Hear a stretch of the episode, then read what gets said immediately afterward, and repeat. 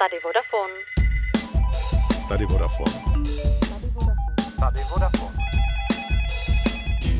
A tady Katka Šantorová, vítejte u dnešního podcastu Tady Vodafone.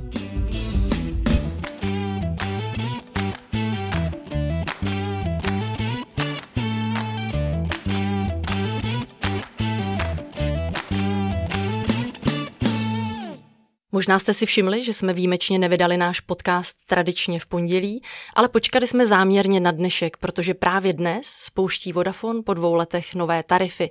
Nejen o nich si budu povídat s generálním ředitelem Vodafonu Petrem Dvořákem. Ahoj Petře, vítám tě v našem podcastu. Ahoj Katko, děkuji za pozvání. Co byla první věc, která tě dnes ráno napadla? Tak dnes ráno mě jako první věc napadla to, že už mám jenom jedno dítě, protože dneska slaví všechny děti, dneska jeden dětí, ale samozřejmě mám děti dvě, ale dceři už bylo 18, tak eh, to bylo asi to, co mě napadlo a napadlo mě, jak to s dětmi oslavíme. Já jsem někdy četla, že člověka za jeden den napadne kolem 6 tisíc myšlenek, tak jsem ráda, že ta tvoje první nemířila do práce. To mě asi tolik nepřekvapuje. Já zase musím říct, že tolik o práci nepřemýšlím. Poslední rok všichni pracujeme z domova, centrála Vodafonu byla víceméně uzavřena. Tebe osobně jsem za celý rok potkala asi pětkrát. Jak se ti řídí firma na dálku? Neřídí se mi úplně nejlépe. A to hlavně z toho důvodu, že já jsem hodně člověk založený na vztazích a je pro mě důležitý lidi vidět a být s nima fyzicky v kontaktu. A když tohle to není, tak mě uniká spousta věcí, které jsou důležité pro to, aby člověk věděl, v jakém stavu se firma v tu chvíli nachází. A myslím si, že je důležité právě, aby člověk viděl reakce lidí a podle toho třeba byl schopen i přizpůsobit eh, nebo zjistit vůbec, v jakém rozpoložení se firma nachází. A samozřejmě na dálku člověk přichází o spoustu věmů. A vždycky dávám jako příklad, eh, když je člověk na schůzce, tak na schůzce fyzicky vidí, že třeba někdo body languagem eh, nebo výrazem jako takovým dává najevo, že se mu něco nezdá a může člověk po schůzce za ním zajít a zeptat se ho, co se mu na tom nelíbilo, nebo jaký má jiný názor, který třeba nechtěl na té schůzce vyjevit. A když je člověk v tom onlineovém prostředí, tak mu spousta těchhle z těch impulzů chybí. A samozřejmě chybí kuchyníkový drby a zvěsti, protože ty jsou strašně důležitý pro chod firmy a když člověk v kuchyňce není, no tak se nedozví. To je novýho, že? Já to tedy cítím úplně stejně. Strašně se těším, až začneme zase chodit do práce. Ale dnes jsem si tě do podcastu pozvala také proto, že právě dnes přicházíme s velkou novinkou. Přinášíme na trh nové tarify. Vodafone byl prvním mobilním operátorem, který v červnu 2019 přinesl na český trh nabídku mobilních tarifů s neomezeným objemem dat, ale podmínkou pro to, aby zákazníci získali atraktivní cenu, byla nějaká kombinace služeb, anebo že se spojili s rodinou několik tarifů dohromady. Právě dnes se ale tohle mění. Je to Petře proto, že ten poslední rok se kvůli pandemii stal rokem datových přenosů? Tak já myslím, že úplně ne. Já myslím, že to je prostě vývoj. A my, když jsme tu nabídku před dvěma lety připravovali na tom trhu, tak jsme reagovali na situaci, která v tu chvíli byla. A v tu chvíli ta situace byla i ve znamení našeho spojování s UPC. A chtěli jsme dát dohromady nabídku, která i podtrhovala to spojení a proto ta nabídka byla podmíněna právě tím pevným připojením, které konec konců má naprostá většina domácností, takže to až taková brzda nebyla. Ale dneska po těch dvou letech eh, jsme si řekli, že je ten správný čas, kdy spustíme nové tarify, které už nebudou podmíněné tím pevným připojením, ale nějaká výhoda tam pořád je, takže každý, kdo bude mít pevné připojení, tak ještě k těm cenám, ke kterým se určitě dostaneme, protože se mě na ně určitě zeptáš, tak eh, získá ještě slevu 100 korun, když má doma pevné připojení. Takže platí, že při kombinaci služeb se stále zákazníci dostávají na tu lepší cenu. Pojďme tedy ty nové tarify představit. Tak eh, v podstatě eh, jsme připravili dva ty tarify. Jeden je eh, neomezený super, a už z toho názvu vyplývá, že super sám o sobě. Máme teda ještě jeden, ten je ještě o něco lepší, ale i ten tarif super. Stačí každému, má rychlost 10 megabitů za sekundu a neomezené množství dat. V téhle z té rychlosti naprosto spolehlivě obslouží 99% zákazníků, ale kdyby to náhodou někomu přece jenom nestačilo, tak si může pořídit ten prémiový, který umožňuje zákazníkovi ochutnat eh, i ty rychlosti, které nabízí 5G sítě. Ten je o něco dražší a stojí 1199 korun. Mysleli jsme i na firmy, Pro něj jsou připravené speciální business tarify a k ním zákazníci získají například zabezpečení Cyberwall, které chrání telefon před viry a útoky. Tak řekla si to krásně a už mě jenom zbývá doplnit eh, drobnost, eh, protože vždycky myslíme na business zákazníky, přece jenom mají trošku jiné potřeby, než eh, mají naši consumer spotřebitelé, takže třeba v rámci business zóny si mohou zavolat až 300 minut ze zahraničí, včetně například USA a Švýcarska, takže to je taky důležitá část té propozice těch dvou neomezených tarifů, které jsme pro business zákazníky připravili. Moc se těším na ohlas od zákazníků, co řeknou na naší novou nabídku. Máš Petře radost, když firma, kterou řídíš, přijde s nejlepší nabídkou na trhu? Tak já myslím, že to musí těšit každého a nejenom možná v roli šéfa, ale věřím, že i tebe to těší, když jako zástupce firmy můžeš mluvit o něčem, co je nové, unikátní, co pomáhá lidem demokratizovat prostředí dat, protože, jak si sama říkala, ten minulý rok byl hodně ve znamení dat a určitě se to do budoucna ani tolik měnit nebude a každý bude potřebovat neomezené tarify.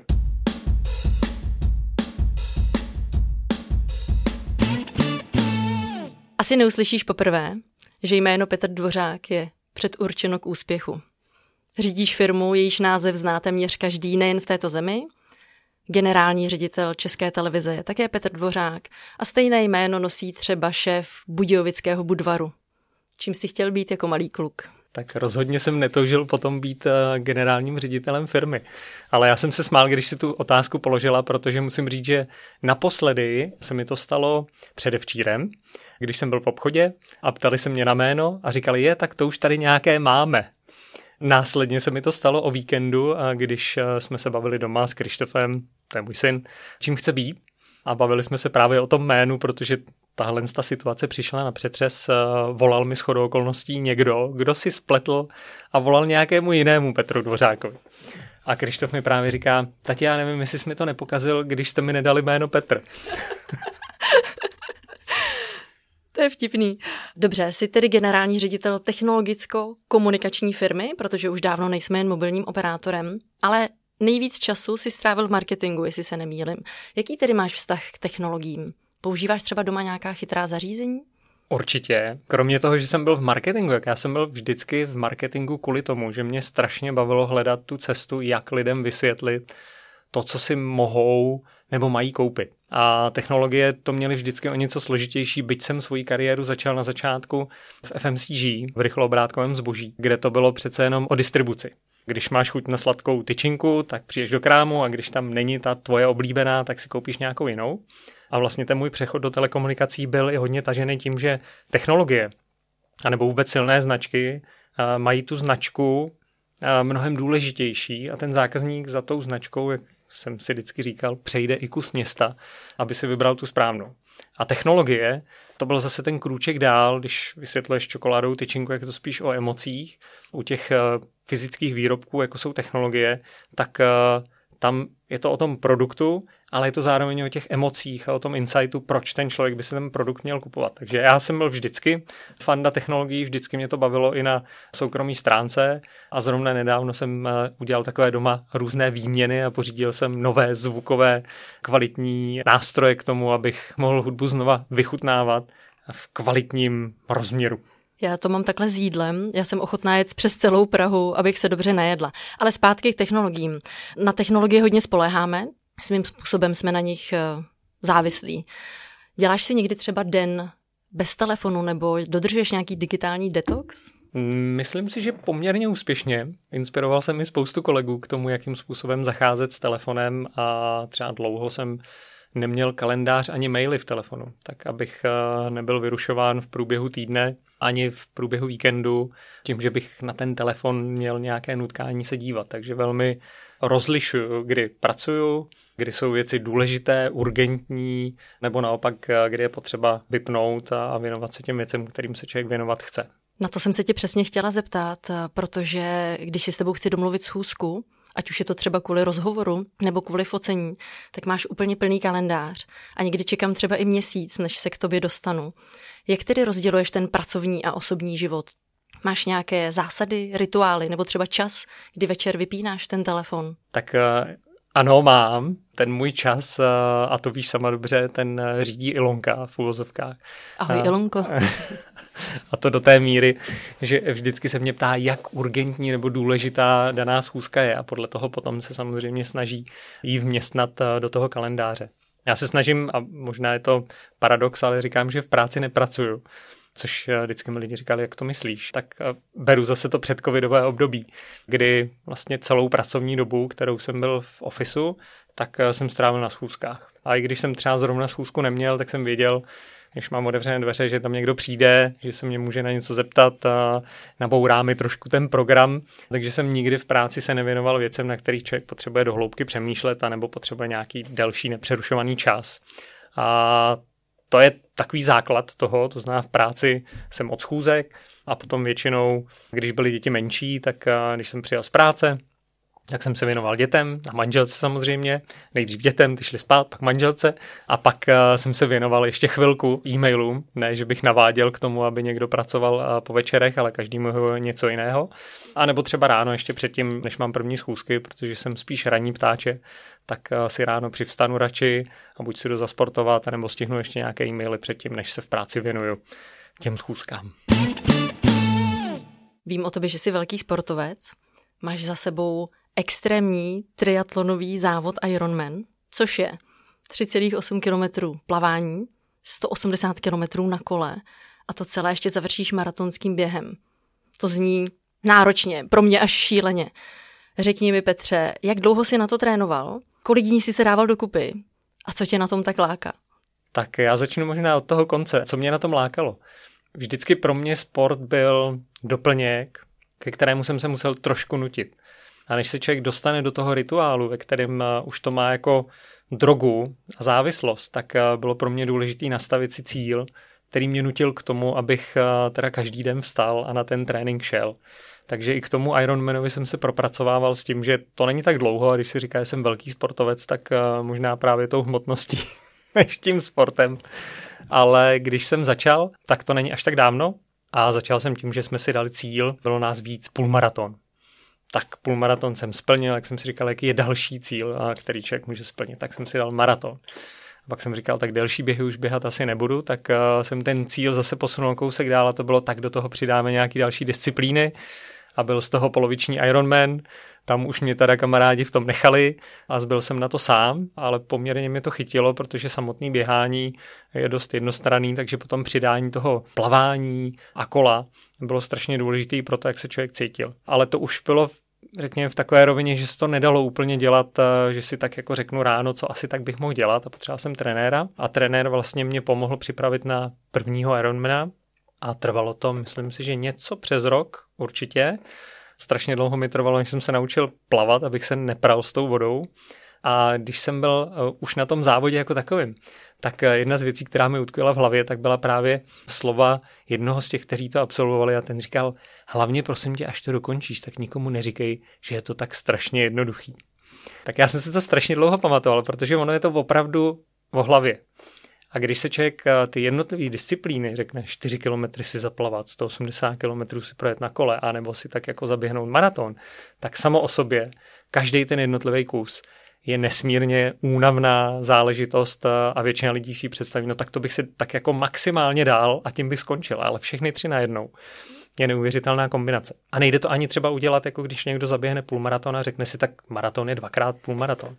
Není je to vždycky o tom, jak ta hlava je nastavená a, a proto ani v tom Ironmanu to není součet těch třech disciplín, ale je to prostě o tom, že ráno vím, že v sedm jdu do vody a pro mě teda to bylo v sedm večer skončím, že to nebyl čas 8 hodin, ale 12 hodin a ani ti neřeknu, jak dlouho jsem se z toho zpamatovával, jenom vím, že jsem nebyl schopný si rozvázat boty po tom běhu, že tam byl takový most, na kterém jsme běhali nahoru a dolů, tak dolů jsem nemohl.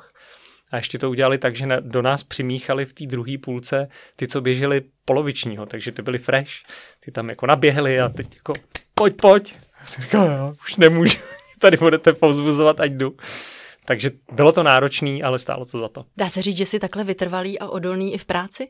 Já myslím, že jo. Manželka vždycky říká, že na tu práci, kterou dělám, tak musí být každý aspoň trošku psychopat, protože ty věci, které tam člověk musí zvládat, ať už je to odolnost vůči stresu, a nebo je to náročnost toho programu, tak samozřejmě asi není pro každého a konec konců i ten sport a to trénování té hlavy a té mysli k tomu pomáhá, že člověk potom ví, že neexistuje nepřekonatelný problém, že všechno se dá posunout a tak jako ten Ironman vypadá strašně neřešitelně, tak eh, když člověk na něj chvilku trénuje, tak se to dá.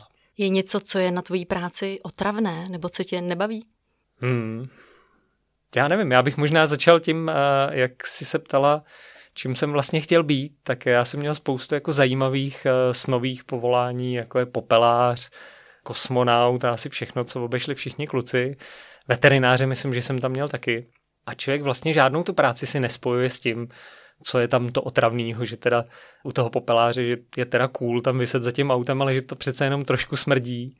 Že u toho veterináře, kromě toho, že tam chodí rostomilý štěňátka, tak eh, člověk musí řešit opravdu složitý situace a konec konců se setkávat i s těma negativama toho, že ty zvířátka umřou. A tak je to asi s tou pozicí CEO, ne, že by nám umírali nějaký zvířátka, ale ta práce sebou nese spoustu hezkých věcí a ty negativní tak eh, nějak člověk bere jako, že k tomu patří a úplně si je nevyzdvihuju. Tak ještě jinak.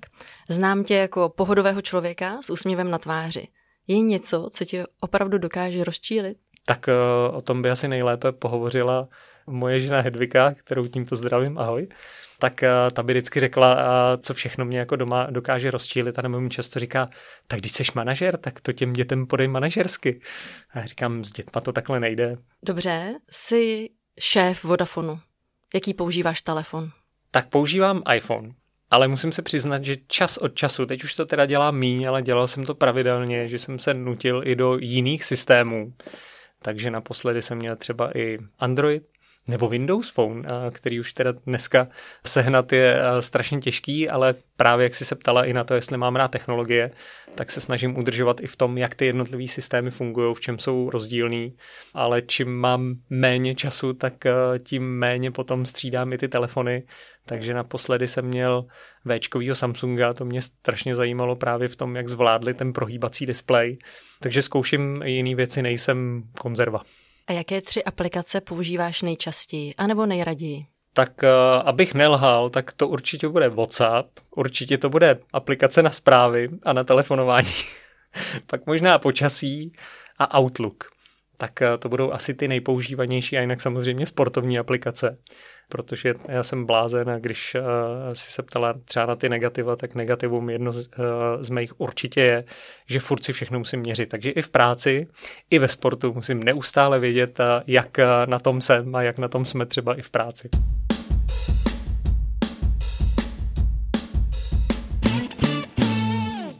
Když si večer sám doma, nemusíš pracovat, co nejspíš uděláš? Tak to vím úplně přesně otevřeme si s manželkou lahev vína a buď si pustíme na pozadí něco, co vůbec nevnímáme, jenom si povídáme, anebo si pustíme něco, co zrovna v tu chvíli je, pokud je tam teda něco zajímavého. Jakou písničku jsi naposledy přehrál na iTunes? Tak to bych taky věděl, akorát asi nebudu vědět, jak se jmenuje, eh, protože poslední dobou eh, DJ dělají děti a strašně se hádají, kdo bude dělat DJ na cestě tam a kdo bude dělat DJ na cestě zpátky. Takže jsem naprosto aktualizovaný a vím úplně ty nejnovější pecky, který se jako hrajou, ale neznám jejich názvy. tak dobře. A kdy jsi naposled zpíval na hlas a co? Tak naposledy jsem si asi taky nahlas zpíval s dětma a, a to byla písnička It's Friday Again, která je velmi náročná textově Tohle to se tam opakuje několikrát dokola v různé alternaci. Uh, it's Friday again a uh, It's Friday then. Takže tuhle tu jsem si zpíval naposledy. It's Friday then, it's Saturday, Sunday. It's Friday then, it's Saturday, Sunday. Neptám se náhodou, protože ty zpíváš ve sboru. Jak jsi se k tomu dostal? Tak dostal jsem se k tomu úplnou náhodou, i když to asi zase taková náhoda nebyla, protože jsem zpíval jako dítě v uh, dětském sboru do té doby, než jsem začal mutovat to byl školní sbor, takže to nebylo nic profesionálního, bylo to od sedmi ráno, takže vůbec nevím, eh, proč eh, jsem tam chodil. Vstávat brzo za tmy, zpívat, ještě učitelka nebyla se mnou úplně spokojená, takže pak eh, to bylo pro ní vysvobození, když jsem začal mutovat. Teď mě k tomu přivedla v podstatě dcera, anebo manželka, nebo obě dvě, protože zbormistr dcery si vymyslel na rodiče, že by měli zakusit to, co po těch svých dětech chtějí a udělal sbor pro rodiče, což už je teď no, asi 6 let zpátky to bude, tak tam jsme začali zpívat společně a je to úplně jiná relaxace. A když jsme se bavili o tom sportu, tak uh, já jsem si vždycky myslel, že relaxuju při sportu, ale až na sboru jsem zjistil, že to je jediný prostředí, kde člověk opravdu tu hlavu vypne, ale na 100%. Ten sport je o tom, že nad něčím přemýšlím, vyběhnu nebo jedu na kole a vyřeším tam spoustu věcí. To je pro mě takový, bych řekl, skoro i pracovní prostředí, anebo i když řeším nějakou samozřejmě domácí situaci.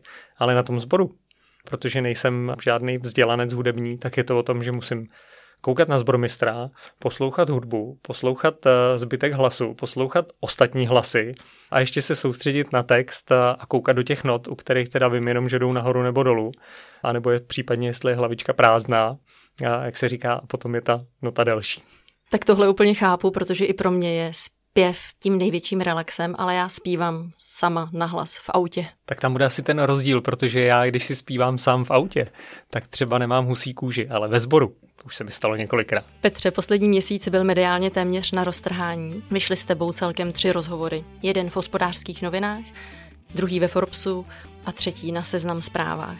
Zaznělo v nich spoustu informací a odpovědí na otázky, jak se Vodafonu minulý rok dařilo, co přináší nového v oblasti HR a já všem doporučuji, aby se určitě na ty rozhovory podívali. Já jsem záměrně šla trochu jiným směrem, Moc děkuji, že jsi s na mě udělal čas a budu se těšit zase někdy příště. Já také děkuji. To byla už 14. epizoda podcastu Tady Vodafone. Budeme rádi, když nás budete poslouchat na všech podcastových platformách, budete nás dílet nebo třeba doporučovat vašim přátelům.